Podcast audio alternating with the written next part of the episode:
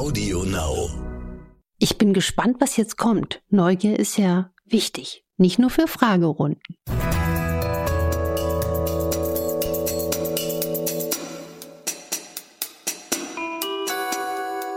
Dr. Anne Fleck, Gesundheit und Ernährung mit Brigitte Leben.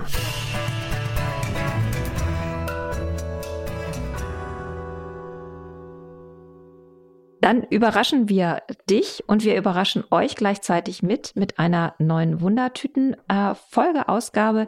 Wir freuen uns über ganz viele Anfragen und Anregungen, die von euch gekommen seid. Ihr seid eine ganz tolle und eine ganz aufmerksame Community und wir wollen versuchen, ganz viel an euch zurückzugeben. Und deswegen nicht lange schnacken, sondern, sagt die Norddeutsche, sondern ringfrei für eure nächste Fragerunde. Und wir, das sind wir, ich, Dr. Anne Fleck, genannt Doc Fleck, Präventivmedizinerin mit dem großen Herz, am besten die Menschen schon von Kindesbeinen an gesund zu erhalten. Und Maike Dinklage von der Brigitte Leben. Das ist das Coaching-Magazin mit Anne. Letztes Mal krass beworben, weil es ein neues Heft gibt. Immer noch am Kiosk, auch eine Woche später noch. Greift zu oder bestellt auf www.brigitte.de-brigitte-leben. Wir steigen ein mit äh, einer Frage zum Thema Covid. Da kann jetzt der ein oder andere sagen, ähm, kommt mir zu den Ohren raus. Ich weiß aber von sehr, sehr vielen Menschen, die lange, lange damit zu tun haben und diese Krankheit äh, bei ihnen auch die vollen, die volle Bandbreite aller möglichen Facetten entfesselt hat. Viele Hörerinnen und Hörer haben uns gefragt, um den Körper hinterher optimal wieder aufzubauen und aufzupäppeln. Was kann man denn da machen nach einer Infektion? Ja, das ist eine ganz wichtige Frage und das gilt auch genauso, um nicht nur Covid, sondern auch anderen Erkrankungen vorzubeugen. Also da nicht nachlässig werden. Also das Long-Covid ist ja aus der Praxis ist man fast schon vertraut damit. Das ähnelt ja auch dem Epstein-Barr-Virus. Es gibt auch eine Arbeit, die vermutet, dass das Long-Covid eine Aktivierung dieses Epstein-Barr-Virus ist. Gerade wenn man jetzt auch noch im Nachgang mehrere Wochen, unter Umständen auch Monate daran zu knabbern hat, also zum Beispiel müde ist, Gedächtnisprobleme hat, Schwindel hat, sollte man wirklich versuchen, ähm, jetzt nicht in die Angst zu gehen, aber konsequent auch seinem Körper zuzugestehen, dass er wirklich regeneriert. Also sich diesen Raum geben, also jetzt nicht so in dieses Bewerten, ach du grüne Neune, ich bin ja immer noch nicht so auf dem Damm. Es ist eine ganz blöde Situation, aber das ist erstmal so ganz wichtig, ähm, um da auch wieder rauszukrabbeln was übrigens dann doch auch bei den Patienten, die ich habe, dann auch zum Glück sehr gut gelingt. Vor allen Dingen, wenn man auch sagt, ich stärke meinen Körper jetzt. Und was ist da zum Beispiel zu nennen? Also man weiß, dass zum Beispiel die Regeneration einen guten Schlaf braucht, also alles, was der Schlafhygiene dient, also, ne, also festere zu Bettgehzeiten, gute Schlafrituale. Wer schlecht schläft, hier nochmal, kann man auch bei uns nachhören, nochmal eine Latte hochlegen. Der Schlaf ist die wichtigste Regenerations- und Reparaturzeit. Hier wäre auch mein Tipp, dass man zum Beispiel abends um das Immunsystem, was ja einfach wahnsinnig gefordert ist, und zwar nicht nur während der Infektion, sondern auch noch im Nachhall, ähm, zu stärken, zum Beispiel durch eine abendliche Einnahme von Zink. Also Zink zum Beispiel 15 Milligramm am Abend. Zink wird abends eingenommen, besser biophysiologisch im Körper verwertet und vielleicht auch noch mit Magnesium kombiniert, um einfach den Schlaf zu fördern und als Stressmineral den Körper zu entspannen. Und wir wissen, Magnesium ist ja in über 400 Stoffwechselprozesse im Körper mindestens involviert, wie wichtig das ist. Übrigens für alle, die in einem medizinischen Beruf arbeiten oder die Vorlesungen zur Biochemie gehört haben. Wenn man ein Biochemiebuch aufschlägt, dann kann man einfach schauen, wo flattert welcher Nährstoff in welchen Körperzyklus rein. Und das ist auch faszinierend. Und da fällt mir zum Beispiel ein, ab dem 40. Lebensjahr nimmt ein Schlüsselenzym im Körper ab. Das ist das sogenannte Coenzym Q10. Das ist wichtig für die perfekte Arbeit der Mitochondrien, also der Energiekraftwerke im Körper. Und wer jetzt sehr stark unter einem Müdigkeitsphänomen leidet, der kann zum Beispiel, wenn er morgens Coenzym Q10 zusätzlich einnimmt, hier dem Körper wieder eine gewisse Energie zu vorgeben. Und was sich auch bewährt hat als so quasi universelles, kostengünstiges Antioxidans, ist zum Beispiel Vitamin C. Also Vitamin C, Zink, Magnesium, Coenzym Q10 sind Dinge, die Sinn machen und natürlich auch über jetzt nährstoffdichte, gesunde, ballaststoffreiche Lebensmittel zu arbeiten, ne, die auf den Teller packen. Anne, du empfiehlst ja morgens erstmal zwei Gläser warmes Wasser zu trinken. Und eine Hörerin hat sich jetzt gefragt, ob sie das nicht auch durch Kaffee ersetzen könnte. Also man muss ja nicht gleich zwei Gläser runterklucksen, wenn man das bisher noch nie gemacht hat. Und es muss auch nicht heißes Wasser sein. Nur wichtig ist, dass es nicht eiskalt ist. Also zimmerwarm oder warm ist wirklich perfekt es sollte nicht durch Kaffee ersetzt werden. Der Kaffee kann ja irgendwann noch nachrutschen. Aus folgendem Grund. Wenn wir nachts schlafen, atmen wir alle, jeder von uns, wenn er erwachsen ist, einen halben Liter Wasser ab durch unsere Atemwege. Das heißt, wir steigen mit einem Flüssigkeitsdefizit von 500 Millilitern in den Tag ein. Und das kann natürlich müde machen, Konzentration schmälern und so weiter. Und deswegen macht es Sinn, gleich zum Start in den Tag diese Flüssigkeit neu in den Körper zu bringen. Und es hat noch den Effekt, der Magen wird geweckt und der sagt dem Kumpel, seinem Dickdarm, weiter unten, ey, mach mal bitte Platz, hier oben geht's gerade los. Das heißt, die Verdauung wird angeregt und oft hat sich schon eine chronisch hartnäckige Verstopfung durch diesen ganz simplen Tipp in Luft aufgelöst und die über Nacht von der fleißigen Leber abgebauten Giftstoffe werden natürlich viel besser über die Nieren ausgeschieden, wenn nicht gleich der Körper wieder mit dem nächsten Giftstoff in Anführungsstrichen Kaffee zu arbeiten hat. Eine Hörerin sagt, ähm, sie hat erfolgreich abgenommen und darüber freut sie sich auch, aber man sieht es bei ihr zuerst im Gesicht, wenn sie Gewicht verliert, weil dann die Falten einfach so stark zunehmen. Möchte sie aber gerne äh, abnehmen oder auch so schlank bleiben, wie sie jetzt geworden ist, stören sie die Falten. Was kann sie denn dagegen tun? Kann man überhaupt was dagegen tun? Ich kann jetzt nicht sagen, nicht mehr abnehmen. Das wäre jetzt so, kontraproduktiv. Ja, das ist der Vorteil der etwas äh, fülligeren Menschen. Also eine meiner lieben, ich nenne das eine Nenntante, ja, Erika, die sieht einfach fantastisch aus mit Mitte 80. Die hatte schon immer ein bisschen mehr, aber die war einfach gefühlt 30 Jahre jünger immer als die anderen, weil sie einfach ein, ein, natürlich schön gepolstertes Gesicht hat. Also das ist einfach der Nachteil. Ne? Da kann man jetzt auch nicht sagen, mit dem Tipp oder dem anderen Tipp nimmt man weniger im Gesicht ab. Das ist leider, leider ein Druckschluss. Wir können nicht durch Ernährung nachpolstern. Nein. So sehr man es sich wünscht. So, aber. Und, und, und auch nicht so essen, dass man sagt, hier Oberschenkel links, der wird jetzt mal ganz schnell schlank. Oder die linke Pobacke. genau, zack. Ne? Also leider nicht. Entweder man freundet sich dann äh, damit an oder man versucht, ähm, dass man sich in der eigenen Haut wohlfühlt, anders dagegen zu halten. Aber ich finde, ähm, warum nicht zu seinen Fältchen dann stehen. Ne? Also so. Ich merke aber auch, dass zum Beispiel, wenn die Haut von innen auch besser gecremt wird, also wenn man auch gute Fette über die Ernährung aufnimmt, dass diese ganzen Trockenheitsfältchen etc. deutlich gebessert werden können. Also das ist auch ein Zusammenspiel aus dem Essen, zum Beispiel auch Öle, Leinöl zum Beispiel mit DHA, EPA und einem Zusatz von Weizenkeimöl. Weizenkeimöl hat ganz viel Vitamin E. Vitamin E ist eines der stärksten Antioxidantien und das wirkt auch gegen Hautalterung. Also das wäre vielleicht noch ein Tipp, den man jetzt zu der Ernährung Ernährungsempfehlung dazu packen kann.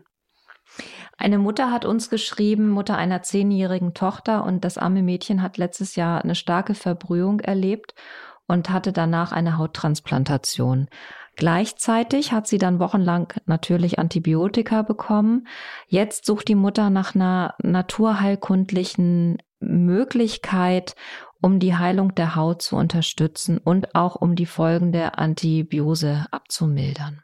Also hier muss man ja ganz klar sagen, das ist ein dramatischer Fall und in dem Fall sind auch diese wirklich langen Antibiotikagaben lebens überlebensnotwendig wahrscheinlich gewesen. Deswegen muss man damit auch seinen Frieden machen. Wichtig ist hier ganz klar, auch schließt sich so ein bisschen der Bogen zu der vorhergehenden Frage, diese wichtigen Fette, gesunde Fette sind einfach Nährboden für eine gesunde Zellstruktur, egal ob das jetzt die Hautstruktur ist, die Augenzellen, die Darmschleimhautzellen, also das ist elementar als Zellschutz, das sollte bei diesem Kind wirklich auf den Teller. Und es macht auch Sinn, den Darm, der mit Sicherheit da einen Knacks wegbekommen hat, aufzubauen. Also durch diese klassischen Empfehlungen, wie ich sie auch hm, zum Beispiel im Kapitel Heil ABC der Verdauung Energy beschreibe, Schritt für Schritt, was da vonnöten ist. Zum Beispiel Aminosäuren wie Glutamin, Präbiotika mit Flohsamenschalen, Akazienfasern, höherer Gemüseanteil und auch mit Probiotikern arbeiten. Man kann auch ähm, entspannt auch ein bisschen mit Teemischungen arbeiten, äh, weil die einfach auch charmant die Darmschleimhaut regenerieren. Also es muss nicht immer nur mit, mit äh, Pülverchen oder mit Pillchen sein, sondern man kann auch da mit der klassischen Ernährung und mit Tees was reißen. Sollte man auch. Wir haben die Zuschrift bekommen einer, also einer jungen Frau, sie ist 19 und sie leidet an Rosatia. Seit September 21 verzichtet sie auf Weizen. Dann hat sie sich nochmal untersuchen lassen und dabei sind viele andere Unverträglichkeiten auch festgestellt worden, nämlich Gluten, Milchprodukte, Mandel, Cashews, Erbsen und sie schreibt sogar und so weiter. Jetzt lebt sie streng nach der Diät und sie erlebt etwas, was sie sehr enttäuscht, nämlich, obwohl sie sich so bemüht, verändert sich die Haut in keinster Weise. Also sie hat keine Verbesserung des Hautbildes und da sie die Darmprobleme, die eigentlich mit dieser Nahrungsmittelunverträglichkeit einhergehen, nie wirklich gemerkt hat, fragt sie sich jetzt, ob es sich für sie überhaupt lohnt, diese Diät fortzusetzen und ob es nicht auch sein kann, dass Rosatia sowas von nicht heilbar ist, dass sie mit einer Ernährungsumstellung da einfach auch überhaupt nichts gegen ausrichten kann. Also ich fange mal mit der letzten Frage an und danke an die junge Frau, die uns schon mit 19 Jahren schreibt. Und das finde ich toll, weil so ein junger Mensch, da kann man auch oft noch ganz früh eingreifen. Rosatia ist massiv positiv beeinflussbar. Das hat mich ja total überrascht. Ich habe früher auch nicht vor 20 Jahren damit gerechnet, dass ich Rosatia durch Ernährungsumstellung und oder andere Dinge auch beeinflussen kann, wie Darmsanierung etc. Ja, das geht. Da gibt's auch tolle ähm, Tipps zum Beispiel äh, von mir auch sichtbar. Ich habe mal zum Beispiel für ich glaube auch für, für, für RTL Punkt 12 haben wir auch mal einen Patientenfall dargestellt. Da geht eine ganze, ganze, ganze Menge. Was anderes ist aber, ähm, es fehlt hier scheinbar ein wichtiges Puzzlestück. Also mein Verdacht ist, dass die Ernährung, man sieht ja, dass die nicht ausschlaggebend allein ist, das heißt, es fehlt wahrscheinlich an einer konsequenten, dass der Darm in seiner Struktur gestärkt wird, also zum Beispiel durch B-Vitamine, die den Darmschleimhautaufbau stärken, zum Beispiel Omega-3-Fettsäuren, die die Zellstruktur stärken. Das ist ganz wichtig. Die Frage, wer hat sie überhaupt mal auch eine Darmsanierung gemacht mit Probiotika, Präbiotika und jetzt kommt's. Man weiß auch, dass Zusammenhänge vermutet werden zwischen Leberbelastungen und Rosatia. Und hier würde ich spannenderweise auch mal ansetzen. Was kann die Leber so schwächen oder belasten, dass die Rosatia ihren Weg bahnt? Die Rosatia ist ja auch in dem Sinne ein, ein Autoimmunphänomen, eine chronische Überreaktion, aber auch oft beeinträchtigt die Leber ähm, die Haut. Und deswegen würde ich hier der jungen Frau empfehlen, nein, nicht aufgeben, zusätzlich die Darmsanierung machen und die Leber stärken. Und was heißt das? Die Leber liebt Bitterstoffe. Bitterstoffe, Bitterstoffe. Also hier, ich bete wieder runter. Ne? Also Chicorée, Radicchio, Löwenzahn und auch Bitterstoffe in Form von anderen Kräutern, Lauch, Chicorée hatte ich eben schon genannt, Fenchel, Petersilie und Bitterstoffe wirklich mehrmals am Tag zwischen den Mahlzeiten als Spray auf die Zunge. Das ist etwas, wonach die Leber lechzt. Dann sollte man schauen, hat diese junge Frau vielleicht sogar auch noch Amalgam im Mund? Also gibt es irgendwelche toxischen Belastungen oder Metall im Mund? Ne? Also ähm, was, was, was belastet? Also manchmal werden auch in Studien diskutiert, ähm, Piercings oder Retainer, also Metalle im Mund, weil das lutscht man ja den ganzen Tag, kann das den Darm beeinflussen und die Leber. Also es ist jetzt sehr um die Ecke gedacht. Das diskutieren so Umweltmediziner. Aber hier mal schauen, gibt es etwas, was an toxischer Last im Körper ist? Und man könnte, wenn man jetzt ganz, ganz ganz penibel rangeht, auch mal eine, eine Untersuchung im Blut machen, gibt's äh, hohe toxische Lasten. Aber ich würde ganz pragmatisch, weil ich da schon so viel Erfolge ernten konnte, wirklich nochmal einen Zacken zulegen, die Darmsanierung machen, die Leber stärken, auch schauen, dass man nicht zu viel vielleicht auch über Getränke Fehler macht, also zu viel Zucker oder Süßstoff aus Versehen über die Getränke zu sich nimmt, wenn man denkt, man ist gesund und vergisst dann die Getränke. Passiert zum Beispiel auch oft. Und so kann dann Schritt für Schritt ein Schuh draus werden. Ich glaube, das sind viele Anregungen für die Hörerin und da würde uns auch interessieren, wenn sie das umsetzt wie das Feedback ist. Also Unbedingt. freuen wir uns, wenn, wenn sich die, die junge Frau nochmal bei uns meldet und schreibt, wie es weitergegangen ist. Machen übrigens viele von euch, was ganz toll ist. Ich möchte auch wissen, was mit der Schweizer Feuerwehr los die Schweizer ist. Feuerwehr von vor vier Folgen interessiert uns noch.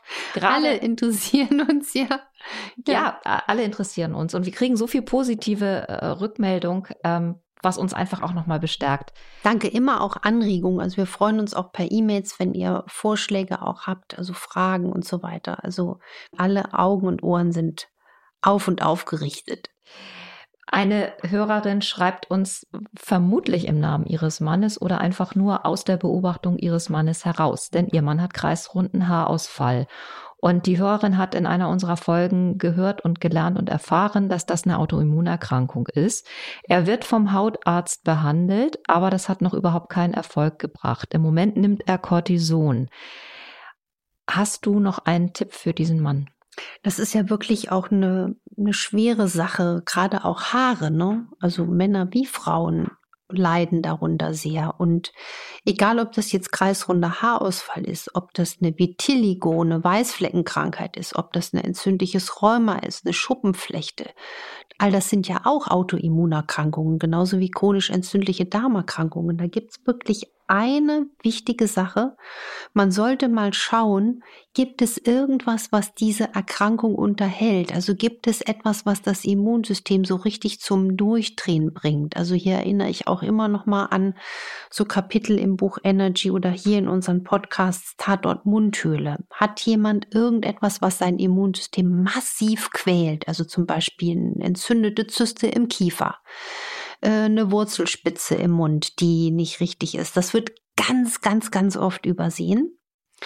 Und dann die Strategie fahren, antientzündliche, darmgesunde Ernährung. Also das wäre mein ganz heißer Tipp und auch eine Darmsanierung und Leberstärkung, weil man so indirekt wiederum ähm, eine Chance hat, das Immunsystem, die guten Anteile müssen ja auch gestärkt werden und diese Überreiztheit äh, zu mindern.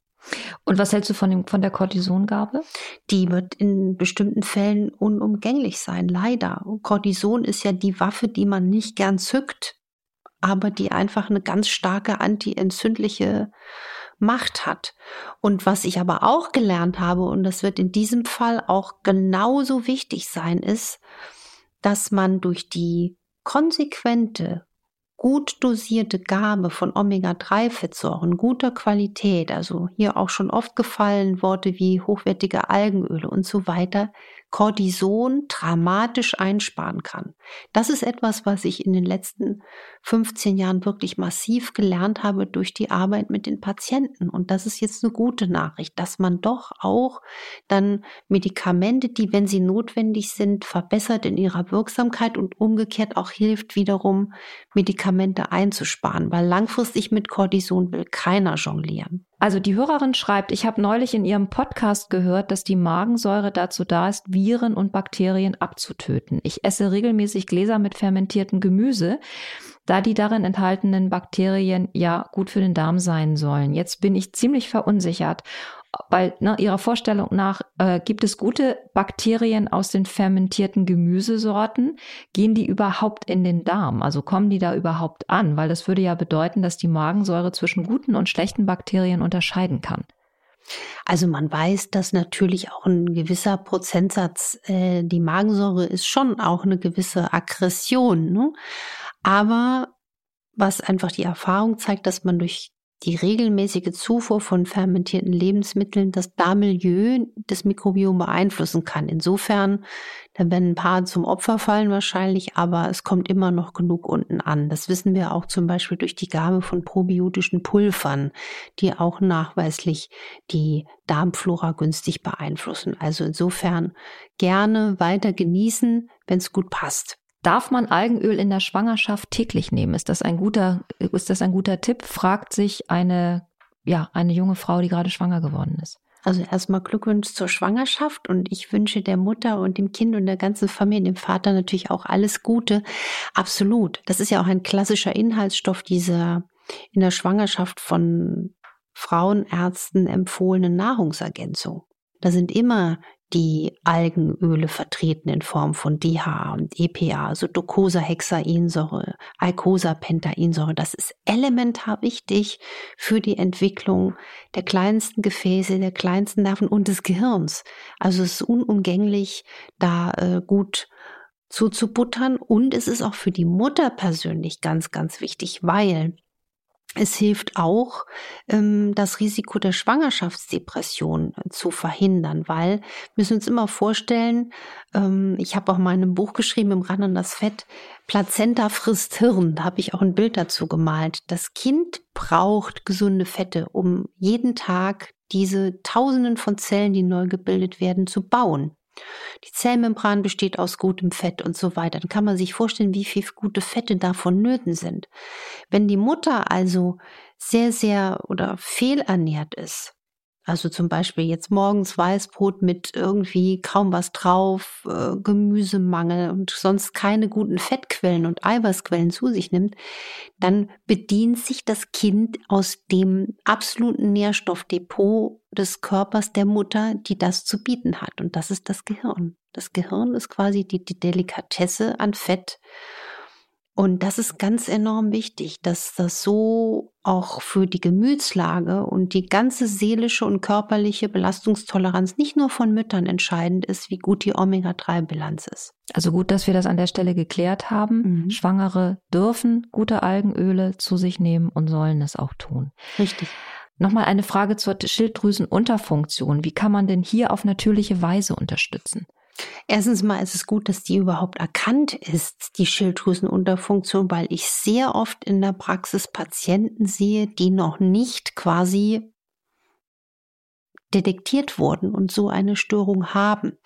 Und Schilddrüsenmangelfunktionen entstehen durch einen Nährstoffmangel in der Regel gerne, und zwar Mangel an Jod und Mangel an Selen und Mangel an Tyrosin, einem wesentlichen Baustein der wichtig ist, um die Schilddrüsenhormone zu bauen. Und hier kann man, wenn man es äh, umsetzen kann, auch mal den Selenspiegel im Blut messen lassen. Aber man sollte genau diese Nährstoffe zum Beispiel ähm, abdecken. Also Selen vor allen Dingen, Jod ausreichend und auch die ähm, Bausteine für die Schilddrüsenhormone. Und was erfahrungsgemäß auch etwas bringt, um die Schilddrüse zu modulieren, sagen wir es mal so, sind die sogenannten Adaptogene. Das heißt, das sind Substanzen aus Pflanzen, die sozusagen den Körper in die Balance bringen, adaptieren. Wenn zu viel ist, wird ein bisschen runterreguliert, wenn zu wenig ein bisschen rauf. Und bei der Schilddrüse hat sich da günstig erwiesen vor allen Dingen auch Ashwagandha, die Schlafbeere, Rosenwurz, Rhodiola rosea und aber auch Ginseng. Also Ginseng, damit arbeite ich auch ganz gerne, weil es einfach auch ein sehr energiestärkendes äh, Tonikum ist.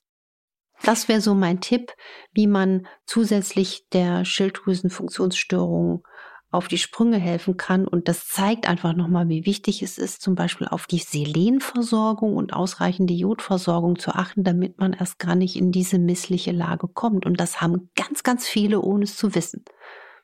Wichtige Frage. Vielen Dank. Was ich mir wünschen würde.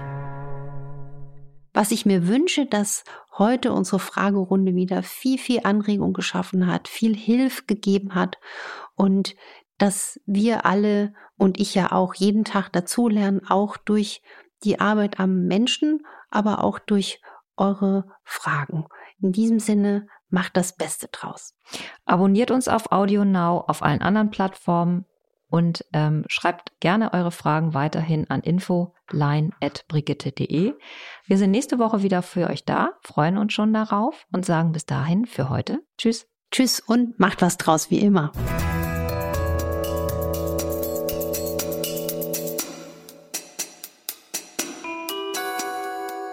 Dr. Anne Fleck, Gesundheit und Ernährung mit Brigitte Leben.